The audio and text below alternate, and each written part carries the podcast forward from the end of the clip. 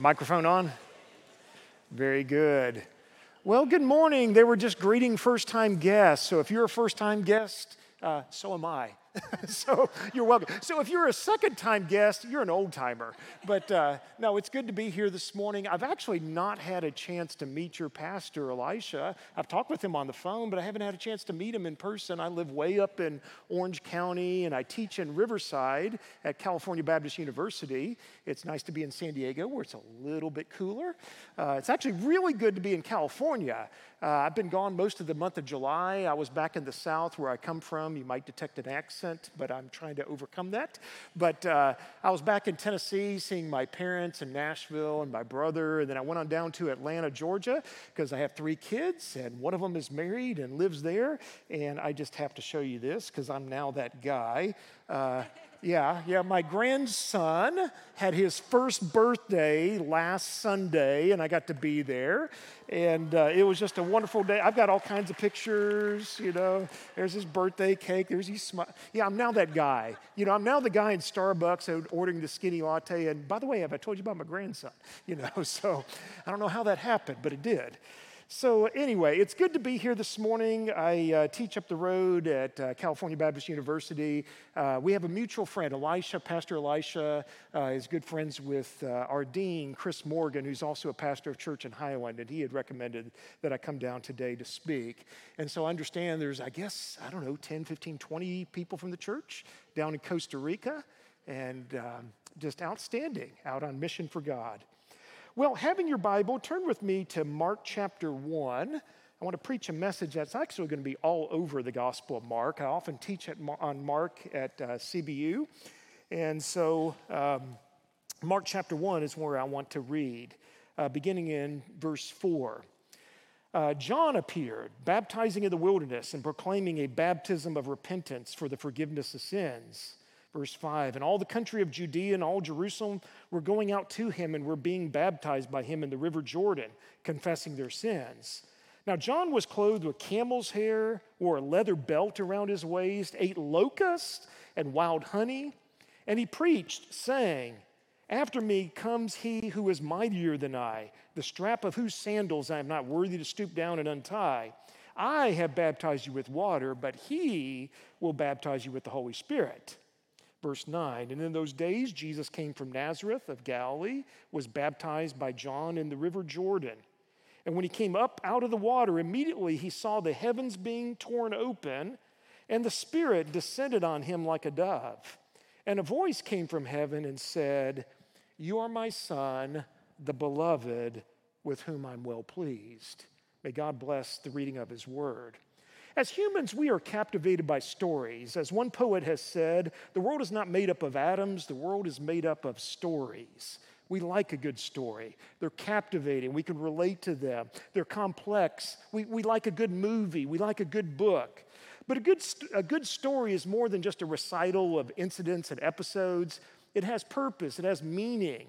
And the meaning of the story is often at the end of the story. Take, for an example, from decades ago, I wasn't around quite yet when this movie came out, but I love the movie 1941 Citizen Kane. If you Google movie list online, almost any top 100 movie list will have Citizen Kane in like the top two or three movies. I mention it in my classes all the time. So, uh, if you're not familiar with the movie, I'm not going to spoil it for you because it's a good one. But the film opens with Charles Foster Kane lying on his deathbed in a cold, dark mansion called Xanadu, perched high and distant on a hill. And as he dies, he utters one single word. Those of you who have seen the movie, you know what it is Rosebud and he drops a, a snow globe and it crashes to the ground and he dies. And the rest of the movie, the reporters are sent out, they're dispatched to go find out what does the word rosebud mean? And that's the story of the movie. And it basically tells the story of his life. And it's fictional. It's possibly based on the life of William Randolph Hearst up the road. But um, Kane in the movie becomes a media mogul. He runs for governor. Everybody knows him. He's the center of attention, but he dies a lonely life in his castle. And the meaning of the word rosebud is never revealed till the very last scene of the movie. And I'm not going to tell you what it is. You'll have to watch the movie. It's only a couple hours long. But what's interesting in the movie is that the characters in the movie actually never find out what it means. But you, as the watcher of the movie, realize what it is. And you instantly realize, because it, it, flashes back to scenes earlier, and you understand the meaning of the movie. My point with that is often when a good story is told, the meaning of a story is at the end of the story. Well, the same is true in our Bible. Our Bible is made up of all kinds of different books, all kinds of different genres, all kinds of different writings. We have law codes that mandated things. We have psalms that they sung. We have laments that they uh, lamented. Uh, they, uh, we have narratives that were told. And it's the narratives, the stories that capture us. If I was to ask you, just summarize some of your famous, your favorite episodes from the Bible, most of you would recount stories from the Bible. The stories of Genesis about the creation, the flood, the patriarchs, the stories of the Exodus, Moses and Aaron, Joshua, David, Samuel, Solomon, the kings of Israel and Judah. We get to the, the New Testament, the life of Jesus, the apostles, the early church, Paul. It's the stories that captivate us. And we often see in the stories of the Bible that the meaning is revealed at the end of the story. Take, for example, the book of Jonah in the Old Testament. When we hear the name Jonah, we're always amazed how in the world did a guy survive three days in a fish and live to, to tell about it? But that's actually not the point of the story. The point of the story is at the end of the story. Jonah goes and he preaches to Nineveh, he preaches repentance, and they change their ways and they're spared from God's judgment. And then Jonah goes and sulks under a, a, a bush that had just quickly sprouted up and then died. And Jonah is so pathetic, God has to say, You're more concerned about the bush than you are about the thousands that have been spared. And that's actually the point of the story how pathetic Jonah was. The, end, the meaning of the story is revealed in the end of the story. But not just that one, you could take even the short story Ruth. And yes, it's the story of how she and her mother in law uh, survived as widows by the grace and kindness of kinsman redeemer. But at the end of the story, you find out not only has Boaz married and protected and provided for them, but they actually become the great grandparents of King David himself, it's revealed at the end of the story. God's grace and goodness in the lineage of David. Or take the story of Esther uh, who, in obedience to God, risks her life to go before the king for such a time as this. And at the end of the story, we realize that they're blessed by God for risking their necks in obedience to save God's people. Or if we turn to the narratives of the New Testament, we have five narratives, four gospels in the book of Acts. And what's interesting, as I explained to my New Testament classes at CBU, uh, each of the gospels actually starts in a different place and it ends in a different place. And there's reasons for that, and I don't have time today to talk about that, but because uh, I'm going to focus on Mark. But the meaning of the story is often at the end of the story. And I want to focus on Mark today because that's what I uh, just read here from chapter one. And Mark actually ends oddly. Uh, it's, it's almost surprising the way it ends. Uh, some of you may be familiar that if you were to, uh, if I was to flip over to Mark chapter 16, the last chapter, uh, we actually find that it ends in different ways in different manuscripts of the Gospel of Mark. There's actually three, depending on how you count them, three or four or five different ways that Mark ends in the manuscripts. Now, that's actually my area of research, but I don't have time to talk about that today. Um, a lot of my research is on the manuscripts, the Greek and Latin manuscripts of the New Testament. And uh, just suffice it to say, most New Testament scholars think that if we had the original copy of the Gospel Mark, it probably ended at chapter 16, what we call chapter 16, verse 8, the story of the empty tomb. Now, there's 12 more verses at the end that you'll see in English translations. Usually they're in double brackets, like in the ESV. And the reason for that is we find those in later manuscripts. And probably the reason for that, the, the information there is actually known from the other Gospels. And when the four Gospels were collected together, it looked like Mark was too short, it was too abrupt, it had broken off. And so things were included that were known from the other Gospels to round off the story in comparison to Matthew, Luke, and John. Mark ends with the empty tomb. Now, what's surprising about that is the risen Jesus actually doesn't appear uh, as he does in Matthew, giving the Great Commission on the mountain, or in Luke as he instructs the disciples in and around Jerusalem and then ascends to heaven, or in John where we have doubting Thomas who doesn't believe until he sees with his own eyes and says, My Lord and my God. Mark just ends with the empty tomb.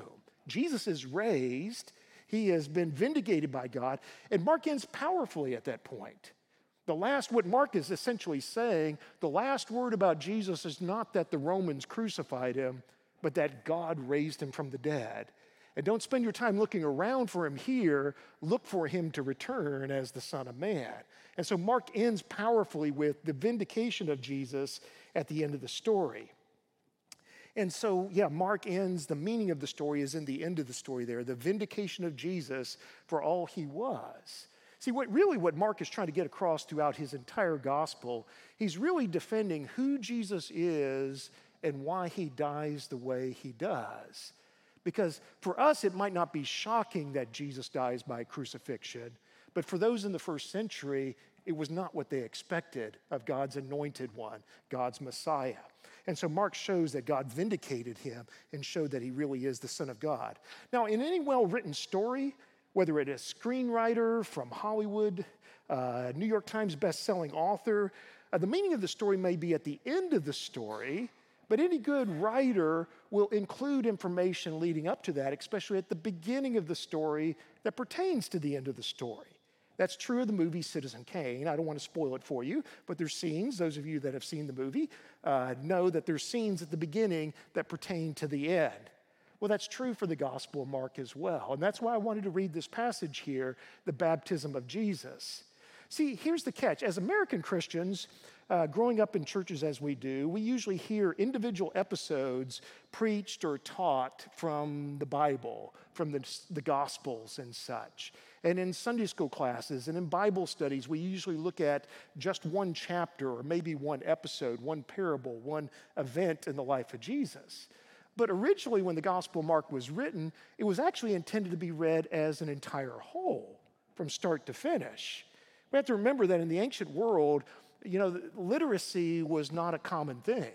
They didn't have public education.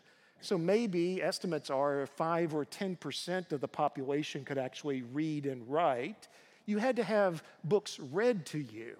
And they actually had dinner parties where the entertainment was not to turn on Netflix and watch a movie together, it was actually to hear a book writ, uh, read aloud to them. We can actually see this in the book of Revelation. Uh, chapter 1, verse 3 of the Revelation of John says, Blessed is the one, singular, who reads this book, and blessed are those, plural, who hear this book. It was read by one aloud to others. The reason I point that out is because when they would read the scriptures aloud, they would read the whole book aloud. Now, it takes about two hours to read the Gospel of Mark, but it's a wonderful thing to do. In fact, I was just at a conference out of, uh, out of the country, and, uh, and I had a, uh, I, had, I got to have lunch and dinner with a gentleman uh, who's a well respected New Testament scholar. And he's actually made a YouTube video professionally done with actors just reading aloud the Gospel of Mark. And it takes about two hours to do so. And that's the way the Gospel of Mark was originally experienced as a whole. In fact, we can just see that in the words of Mark. Uh, at one point in uh, chapters 3, 4, and 5, as Mark is writing out the story of Jesus, uh, he never mentions Jesus by name for 75 verses. Uh, because he keeps using pronouns. He did this, he did that, he said this, he said that. And if you just take one episode out, it doesn't even have Jesus' name. Now, our English Bibles help us out a little bit. They add in the word Jesus. Now, I mean, you would know who it is anyway, uh, you know, that it's Jesus there.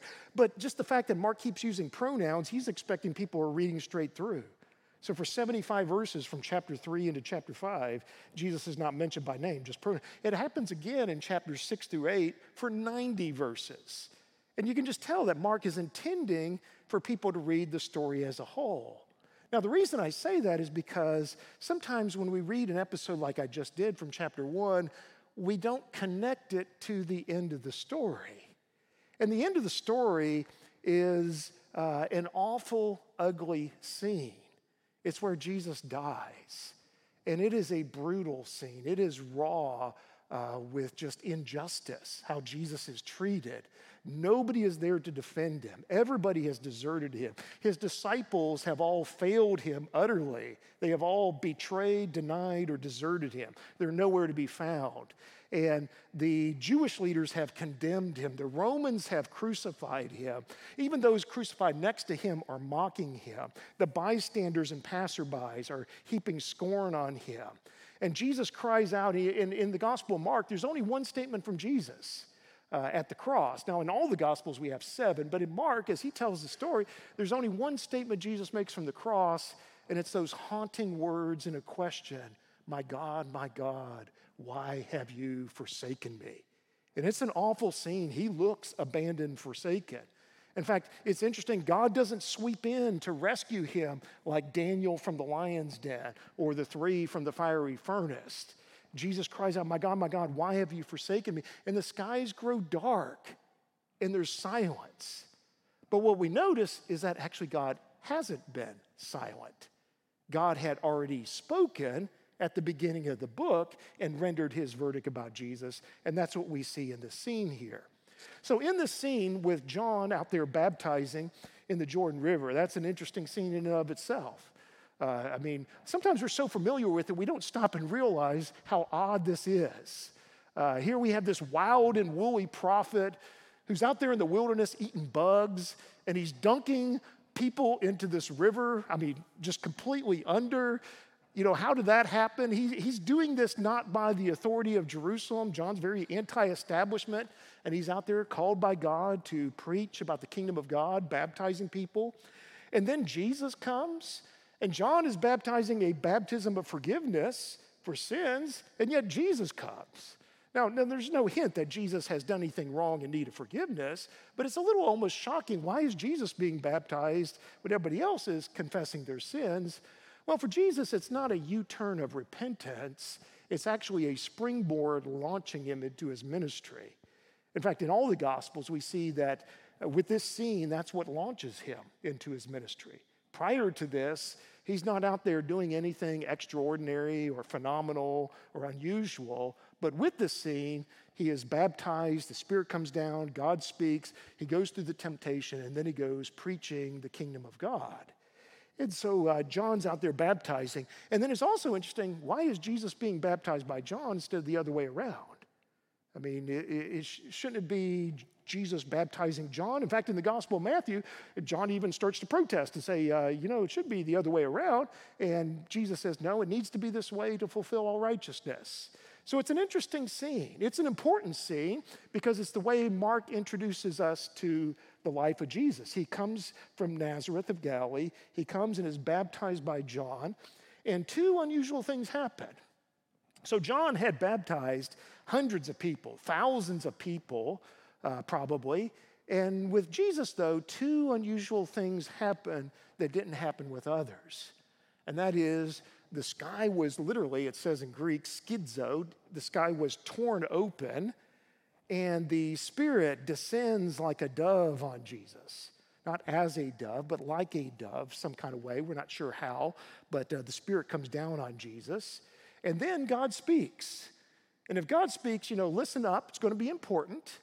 Some of you remember way back in the 70s and 80s when I was growing up, um, there used to be ads on TV for an investment firm called E.F. Hutton. You guys, some of you are shaking your heads. Some of you are going, What the heck is he talking about? It was an investment firm like Morgan Stanley and other ones, but they had these famous ads, and all of you that know the, the name know what I'm going to talk about. And that is, they had these ads, and at a dinner party, and people are mingling and talking. Uh, you have somebody that mentions, Well, my broker is E.F. Hutton. And E.F. Hutton says, and it's going to be investment advice, and the room goes silent. Because when in the in the in the uh, the saying with the ad was when E.F. Hutton talks, people listen. And that's what happens here. When God speaks, listen up, it's going to be important. And actually, we're going to see that God speaks twice in the Gospel of Mark. This is the first time here at the baptism of Jesus. And that's what I read there in verse 11. And so, yeah, these two unusual things happen. The Spirit comes down on Jesus, and then God speaks. Now, what's interesting about that is if you look at the opening verse of the Gospel Mark, which basically functions like a title, Mark starts off by saying the beginning of the good news of Jesus, and he uses two titles the Christ, the Son of God. And that's actually what we see in this episode. In the narrative here, when Jesus is baptized, we see that he is the Christ, the Son of God. The two unusual things that happen the Spirit comes down and God speaks. The two titles He's the Christ, the Son of God. Christ is a word that means anointed one. In Hebrew, it's Messiah. Either way, Christos, Greek, Messiah, Hebrew, it means the anointed one. And that's what happens in the baptism scene. The Spirit comes down and anoints him. He is the anointed one. And then, as Mark mentions in the opening verse, the good news of Jesus, the Christ, the Son of God. The second unusual thing that happens at the baptism is God speaks. And what does God say? You are my son. So you see this in the narrative there, very important. So in the book of Mark, what we see is that Jesus eventually faces the worst possible crisis that anyone could ever possibly face. He's abandoned and forsaken by everyone and everything. He is condemned. Nobody defends him. Nobody speaks up for him. He dies in humiliation, utterly alone. Just when you think God might break in to rescue his son, it seems like there's silence. It's the worst possible crisis that anyone could ever face. And it looks like Jesus is anything but the Son of God. It, how could Jesus, how could God allow his own son to suffer such humiliation? He looks like anything but the Son of God. But if you read carefully through the Gospel of Mark, Jesus really is the Son of God. God has declared it right here in this episode You are my son. And, um, and so I would say, first, here, when we face the crises of life, that God looks at Jesus facing the worst crisis of his life and says, You are my son. Now, this is not the only time in the Gospel Mark that Jesus is called the Son of God. It's really interesting as we walk through the book. Um, uh, halfway through the book, uh, we find that up at Caesarea Philippi, Jesus instructs his disciples privately about how they must deny themselves, take up the cross, follow him, and they don't understand. Uh, Jesus then predicts he will suffer and die at Jerusalem. Peter doesn't understand and rebukes Jesus, which is kind of funny. Peter trying to correct Jesus, but uh, Jesus then corrects him. And then just a few days later, the transfiguration happens. Up on a mountain, Jesus is transformed into a radiant appearance. Moses and Elijah there are there. Uh, three disciples are there, Peter, James, and John, and God speaks for a second time. And the statement is similar to this that we find here in uh, Mark chapter 1. This time it's third person telling Peter, saying, Between Moses, Elijah, and Jesus, this one is my son. Listen to him. And it's an important statement. Basically, God is telling Peter, shut your pie hole, listen to him. He knows what he's talking about. He really will suffer and die, like he just said. He's my son. And so God says a second time, God speaks twice in the narrative of Mark, and both times God says, You're my son.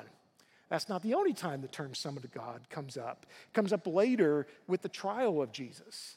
Actually, even in, a little bit earlier in, in chapter 12, when Jesus is in Jerusalem, he tells a parable of the wicked tenants. And the owner of the vineyard has a beloved son that ends up being rejected. That's Jesus. But at Jesus' trial, where the Jewish leaders are trying to determine what to do with him, uh, with frustration, the high priest, listening to all the false witnesses that can't agree on things, finally asked Jesus point blank, Are you the Son of the Blessed One? It's a roundabout way of saying, Are you the Son of God? And Jesus makes honest confession and says, I am, and you will see the Son of Man coming with power um, from the right hand of God. I am. And so that confession is actually the reason the Jewish leaders then condemned Jesus. But that's not the last mention of Jesus as the Son of God in the Gospel Mark. At the end of the story in chapter 15, the most unlikely person says the most unlikely thing at the most unlikely time. So I already described to you the awful, ugly scene of Jesus' crucifixion. Nobody is there to defend him. Nobody is there to affirm him, speak positively about him. His disciples have all betrayed, denied, deserted him. And the most unlikely person speaks up and actually says the right thing. It's the Roman centurion. And this is a hardened Roman soldier. I mean, he is a professional executioner. And the most unlikely person says the most unlikely thing at the most unlikely time. This is not a moment of strength or glory for Jesus in the sense that he is crucified in humiliation publicly. And it's not a moment where he's walking on water or uh, raising a little girl from the dead. He is publicly crucified. It seems to be a moment of weakness. And this most unlikely person, at the most unlikely time, says the most unlikely thing. The Roman centurion says, Huh, truly this man was God's son. He got it right. In fact, he's the only person in the Gospel Mark that actually gets it right that sees Jesus, despite his suffering, really is the Son of God. And I actually think that that single statement is a one sentence summary of the entire Gospel Mark. From start to finish, Mark is trying to tell us Jesus really is the Son of God despite the way he dies. Because at the end of the story, he doesn't look like the Son of God, but Mark is saying, no, he really is. God said so at his baptism. God said so at the transfiguration. He demonstrated it with the power of the Spirit and all the things that he was doing. He confessed it to the Jewish leaders, and only this pagan Roman executioner was the one that figured it out. What do you know? He really is the Son of God. So, from start to finish, as Jesus faces the worst crisis of his life, God says to him at his baptism, You are my son. Now, why do I point that out? It's because we don't know when, we don't know how, we don't know where, but all of us will eventually face crises in life. All of us will face tunnels that seem to have no light, days that are nights that seem to have no dawn. And in the dark night of the soul, God says to us, You're still my child. Now, we're not the Son of God in the same way that Jesus is, in a unique and special way, but we're still the children of God. The Gospel of John puts it this way He came to his own, and his own received him not. But to as many as received him, to them gave he the power to become the sons of God, even to them who believe on his name, who were born not of the will of the flesh, nor of blood, nor of the will of man. They were born of God. We become the children of God. That's what Jesus was talking about when he talked with Nicodemus in John chapter 3. Nicodemus was a Jewish leader. He's amazed by the things that Jesus is doing and he can't figure it out. You must be a teacher sent from God because nobody can do the signs that you're doing unless God is with him. And, and Jesus is like, Yeah, yeah, yeah, whatever. Listen, you must be born from above. You must be born again. And Nicodemus is like, What the heck? you know, how, how, can I be born physically from my mom a second time? And Jesus is like, no, no, no, no, no, no. You must be born from above. We are God's creatures through our birth, but we are a new creature through our second birth. It's through birth, God is our creator, but it's through new birth that God becomes our father. And what a wonderful privilege that is. That's why we can read, like in the Gospel of Luke, chapter 15, the parable of the prodigal son, where a man had two sons. And the one son asked the unthinkable thing Dad, can I have my share of the inheritance? Can't imagine asking such a thing. It's basically implying, I wish you were gone because I want your stuff. And yet the dad concedes. And the man, the, the young son, goes away to a far country. And of course, he wastes it all, squanders it away. And when his money is gone, his friends are gone, and he's left with a despicable job as a Jew, slopping pigs. And he realizes, my dad's slaves are better off than I am. And he comes to his senses and he goes back home and he confesses his sin. He doesn't want to be restored as a son, he's too embarrassed and ashamed. He just wants to be a slave in his dad's household. But of course, you know the story. The father runs and hugs him, puts a robe on his neck, a ring on his, on his fingers, kills the fatted calf, and throws a big party. The son is back. The family is back together again. Of course, that's not the end of the story. It's a two part parable. There's a, another brother, and the other son is bitter. I've been obedient all my life and I've worked hard. Dad never threw me a party. And this son of yours, not this brother of mine, but this son of yours has wasted the family money, ruined the family reputation. You throw him a big party, and the dad has to insist to him, Son, you've always been with me, but what was lost is now found. What was dead is now alive. The, the family is back together. So when we face the crises of life, we can take hope and take courage in that God says to us, You're still my child. You're still my son. You're still my daughter. And that's what we see in the words said to Jesus here You are my son. Now, that's not the. Um, that's not the only thing that God says at the baptism of Jesus. It says, God says in verse 11, You're my son, but it's not just any son. You're my son, the beloved. Jesus is the beloved son. Now, that word beloved is not an insignificant word. Uh, the first part of the, the, the statement there, you are my son, is actually a quotation from Psalm 2, where they celebrated a new king in Israel. And God said to the king, You're my son, you're my divine agent on earth. Okay, so the first part of the statement at the baptism, You're my son, is from Psalm 2. The last part of the, of the statement, with whom I'm well pleased, is from Isaiah 42. We have the single word, the beloved, in between. And it's not an insignificant word. It actually comes up three times in the Gospel Mark. It comes up here at the baptism, where God says, You're my son, the beloved. It comes up a second time in the Transfiguration. I already described how God speaks a second time in the Gospel Mark. This one is my son, the beloved. The exact same word comes up. And it comes up a third time in Mark chapter 12 when in Jerusalem Jesus gives the parable of the wicked tenants and describes how this, this vineyard owner rents it out to these tenants that take advantage of it. And the man has a son that he sends back when they reject the servants. It's a beloved son, a beloved son. So it's not an accidental or incidental or coincidental term or any other kind of dental. It's an important term Jesus is the beloved Son, Jesus is loved. Now, part of the reason I point that out is because the word is not just significant in the Gospel Mark, it's also significant in the Old Testament. So, you, are probably familiar with the story in Genesis chapter 22. It's the famous story of the binding of Isaac. Uh, it's a story where you know you have to almost have, know the preceding chapters to know what's going on in Genesis chapter 22. Abraham, of course, had been promised that his descendants would become a great nation. They would inherit the promised land, but he has no kids, and they're up in age. And so Abraham had taken matters into his own hands, literally, and uh, through Hagar uh, bore a son. But that's not the promised child. That's Ishmael. Uh, and the angel of the Lord visits them and says, No, Sarah will have a son.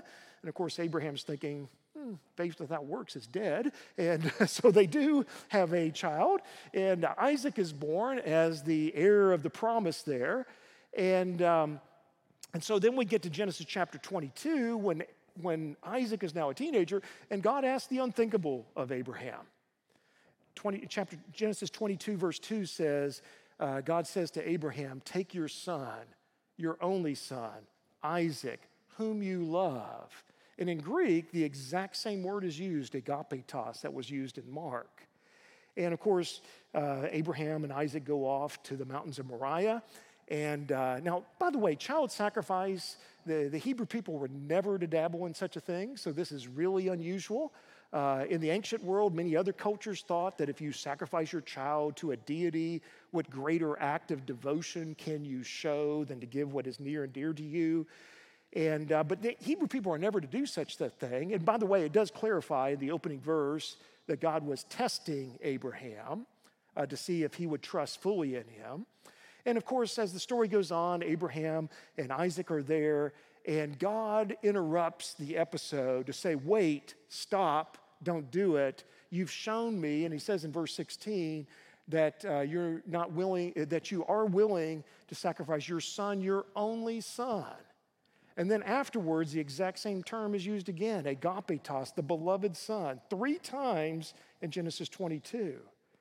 Well, the term is used here in Mark for Jesus as the beloved son, except this time the son dies. But that's not the end of Jesus. That's not the end of the son. God raises him from the dead. And so, yeah, Jesus, uh, facing the worst crisis of his life, God says at the baptism, You are my son. And God says to him at the baptism, You are loved. You're the beloved son. And then finally, he says, With whom I am well pleased. With whom I'm well pleased. And that's a quote from Isaiah 42. And so, yeah, we come to the end where, uh, of the statement, with whom I'm well pleased.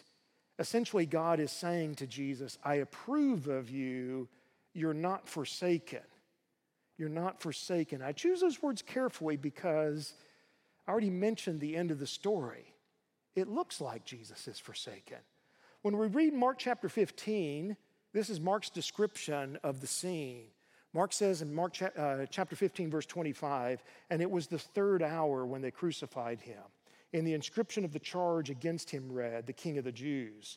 And with him they crucified two robbers, one on his right, one on his left. And those who passed by derided him, wagging their heads and saying, Ha, you who would destroy the temple and rebuild it in three days, save yourself, come down from the cross. So also the chief priests and the scribes mocked him to one another, saying, He saved others, he cannot save himself. Let the Christ, the King of Israel, come down now from the cross that we may see and believe. Those who were crucified with him also reviled him. It's in verse 32. Verse 33 And when the sixth hour came, there was darkness over the whole land until the ninth hour.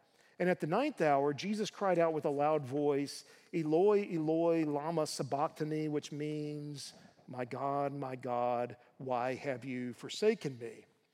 And some of the bystanders hearing it uh, said, Behold, he is calling Elijah. And someone ran and filled a sponge with sour wine and put it on a reed and gave it to him uh, to drink, saying, Wait, let us see whether Elijah will come to take him down. And Jesus uttered a loud cry and breathed his last, and the curtain of the temple was torn from top to bottom. It's an awful, ugly scene. Nobody is there to defend him. His disciples have all deserted him. The Jewish leaders have condemned him. The Romans have crucified him. The passerbys, the bystanders, they all mock him. Even those next to him, crucified, heap scorn on him. And Jesus utters those haunting words My God, my God, why have you forsaken me? And actually, in the Gospel Mark, that is actually Jesus' famous last words. He actually never speaks again uh, in the Gospel Mark. And it's a haunting cry, it's a question. And superficially, it looks like Jesus has been abandoned. The skies grow dark. God doesn't sweep in to rescue him like Daniel from the lion's den or the three from the fiery furnace. It looks like he has been abandoned and forsaken even by God himself. But the reason I had you read the text with me there is notice carefully, Jesus really isn't being abandoned. Something is being abandoned, but it's not Jesus, it's actually the temple. Mark said that as Jesus is dying, the temple veils tears from top to bottom. Huge, ornate, elegant, thick curtain that Josephus describes hanging in the temple. It tears from top to bottom, which means it's a God thing that is happening there. Essentially, what Mark is describing is that God has left the building. Some of you remember back in the 70s and 80s when Elvis would give a concert and thronging crowds would be there. Uh, when he would finish the concert, exit backstage, an announcement would be made Elvis has left the building. And that's what's going on here. God has left the building, He has deserted the building. So it looks like Jesus is being forsaken, but He's not. God was in Christ reconciling the world to Himself. Jesus looks abandoned and forsaken, He's not. It's the temple that is being forsaken. And 40 years later, the Romans come and just burn down the building and destroy it. And it's almost like Mark is saying, hmm, big deal. He had already left the place. And so we see here that, um, that Jesus is approved. God approves of Jesus. He looks cursed and forsaken and abandoned, but he isn't. And in the dark night of the soul, what God had said to Jesus at the baptism is, You're my son you are loved, and I approve of you. You know, we all crave approval from our earliest days. As children, we, we crave our parents to pat us on the back, give us a good word, well done, I liked what you did there. In school, we crave for our teachers to approve what we've done on tests and papers. In the workplace, we want our bosses to notice the things that we've done. On social media, how many times do we post a picture of our grandson, which generates lots of likes, by the way? Uh, but we, we, we check back regularly because we want the approval. As humans, we crave approval. And the most important approval that we can ever crave is God's approval. And Mark is saying we already have that by trusting in his son. So, as Jesus faced the worst crisis of his life, God had said way back at the beginning, You're my son, you're the beloved, with whom I'm pleased. And before we ever face the worst crises of our lives, before they ever come our way, when we've put our faith in God's grace and trust Him with our lives, God says to us, You're my child, you are loved, and you're approved and not forsaken. And that's the good news of the gospel. As Tim Keller so aptly said one time, he wrote and said, We are more sinful and flawed than we ever dared believed, but we are more accepted and loved than we ever dared hope. And that's the good news that we see here in the Gospel Mark. Let's pray together. Gracious Lord, we thank you that somehow, some way, in your grace and goodness, when we didn't deserve it at all, you sent your Son into this world to face the, the worst that this world ever uh, could offer.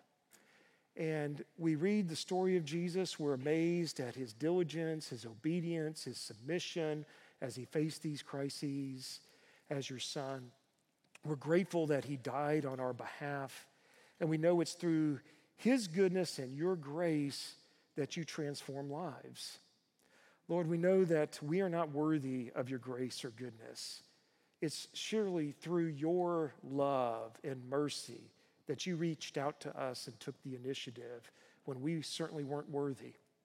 And so, Lord, we, we cling to that. We, uh, we cherish that.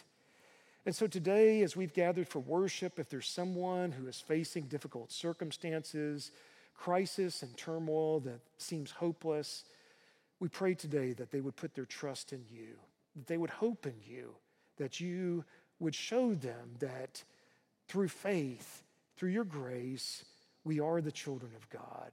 Through your love, we realize we are loved. And through your grace and goodness, we realize that we are approved. Thank you, Lord, for your grace and your mercy to your glory. In Jesus' name, amen.